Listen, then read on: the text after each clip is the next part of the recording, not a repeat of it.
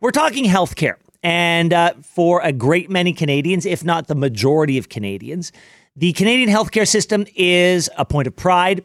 It is the crown jewel. It is one of the most defining aspects to a great many people as to who we are and how we see ourselves in the world.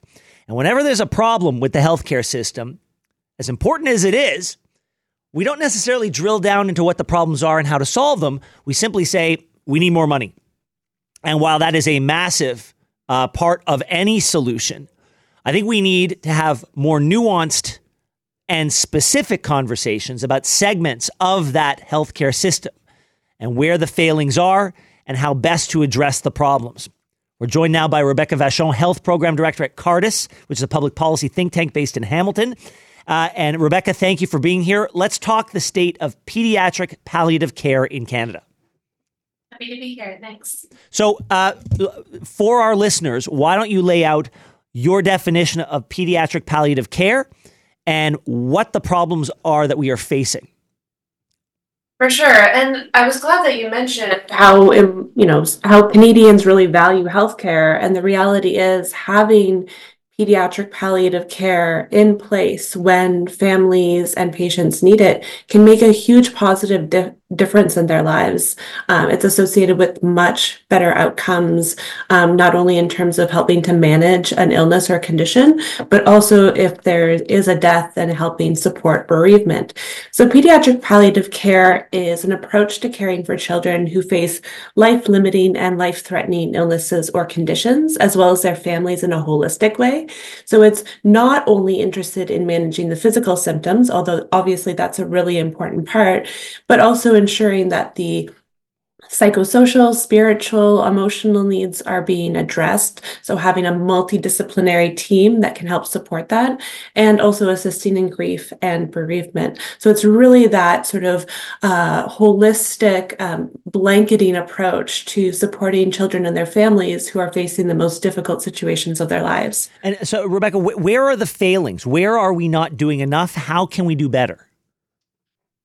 Well, what we're we mentioned in this research report, which looks at the research on pediatric palliative care uh, in Canada, it's finding that although there have been some improvements, and that's a really wonderful thing, is that there are currently more hospices that are have been built, more specialty programs, which is really great.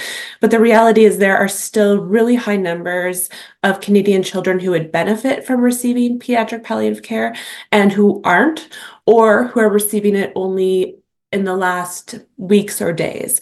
There's a common misconception about palliative care in general that it's mm. only at the very, very end of life. But the reality is, palliative care and pediatric palliative care is best when it is offered as soon as there is a diagnosis of a life limiting or life threatening condition.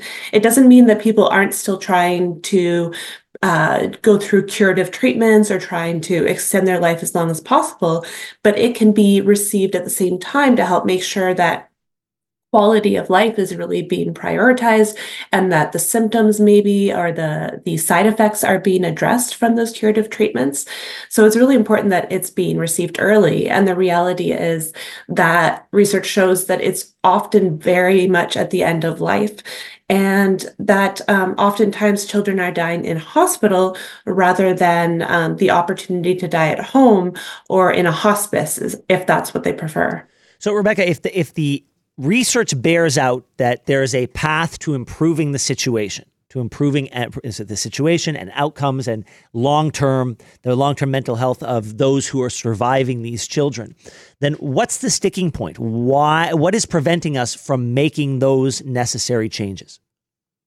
I think that's a, a very difficult answer because um, it's it's you know there's so many different factors but when we have a situation where the the provinces are involved with healthcare but the federal government is also has certain aspects of involvement and has a, a role in funding i think a, a good place to start for the federal government is to improve the data that we have because good policy really depends on having good data. And one thing that we point to in the report and that other researchers have pointed to is that we don't really have adequate uh, measurements in place to capture what's going on in real time and report back.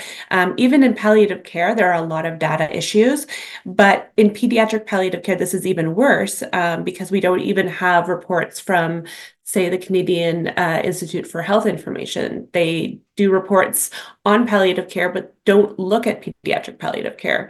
Um, there is, is really it, does that have something to do with the, the pediatric aspect of pediatric palliative care? Is it the fact that we're talking about children or young people as opposed to people that we would typically associate with sort of end of life scenarios?